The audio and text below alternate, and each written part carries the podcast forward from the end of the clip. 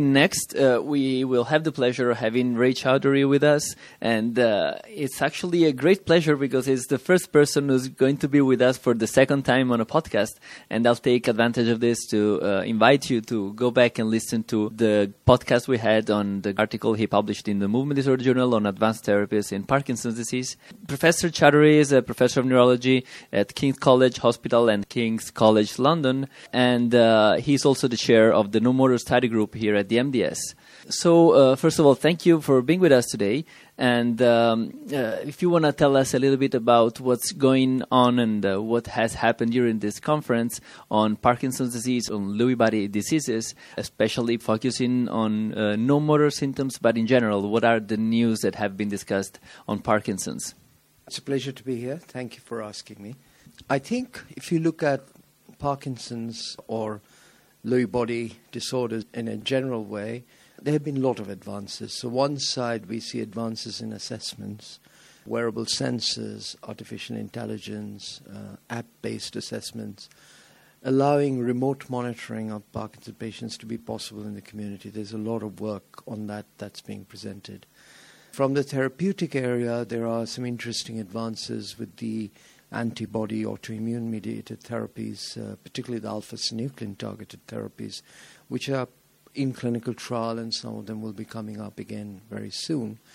In addition to new ways of delivering what are classical drugs. So, re- I suppose it's repurposing of the old drugs but being delivered in a new way. So, example would be, for instance, delivery of levodopa using a continuous uh, subcutaneous infusion thinking about apomorphine being given buccally uh, as a rescue, inhaled devices, and so on. So I think from the therapeutic arena, there's a lot to, that's going on, both in the forms of delivery systems and in the form of um, newer ways of treating the root problem, so targeting alpha synuclein, for instance.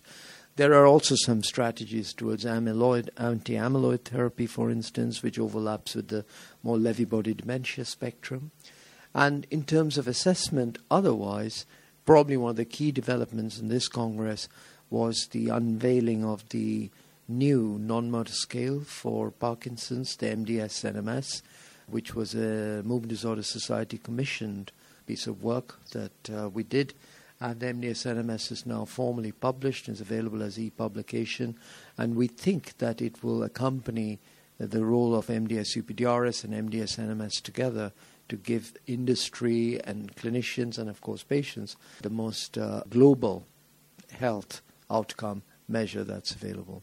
So I would think those are the key areas where we have made developments and that are being shown in the meeting. And of course, there are additional areas with biomarkers, imaging, and other skin biopsy, and other gut-related uh, biomarkers, and also the prodromal phase of Parkinson's. Those are definitely in the landscape.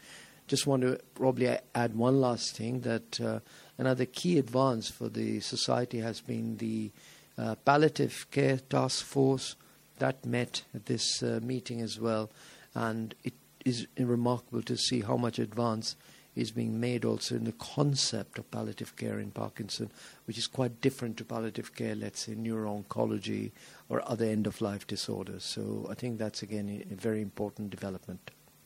Well, thank you very much for this summary. It's uh, it's really amazing all those all these things that are going on and uh, the possibility of better phenotyping the disease thanks to technology, but also thanks to this new scales you were talking about.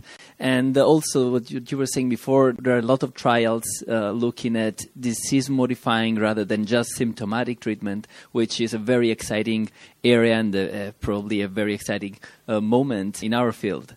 So, is there anything new we should expect for the future?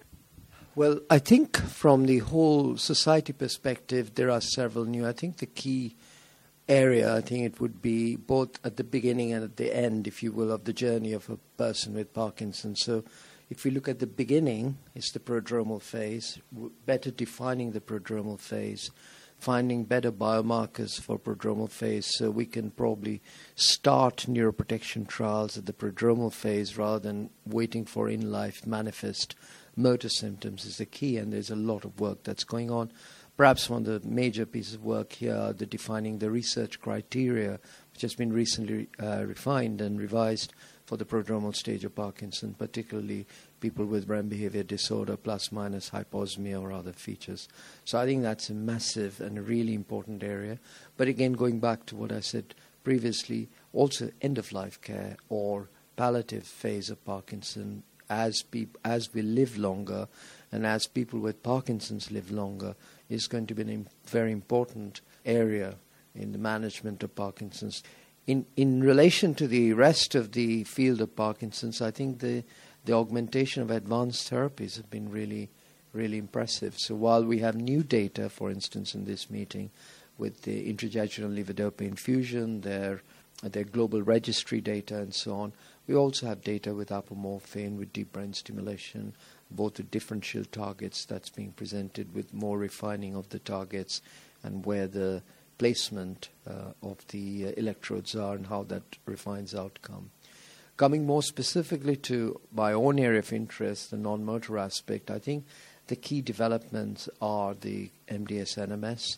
What we can expect in the future is that we should develop a self rated tool which will then enable more global declaration of non motor symptoms across patients, perhaps using established websites in different countries and also linguistic translation, which will be global for the MDS NMS. And we would then start to see data that are generated by industry trials focusing on non motor as a primary outcome measure. And I think this is one of the first meetings where there are already data that are being presented where major industries have now looked at non motor symptoms as their primary outcome measure, which is a real departure from the traditional way of looking at just motor outcomes. And I think that's really to be welcomed. Thank you very much for being with us today. There are a lot of things going on and coming up for the future. So thank you again for being on the podcast with us. It's a pleasure to be here, and I, and I, I wish the, all the ventures terrific success. Thank you.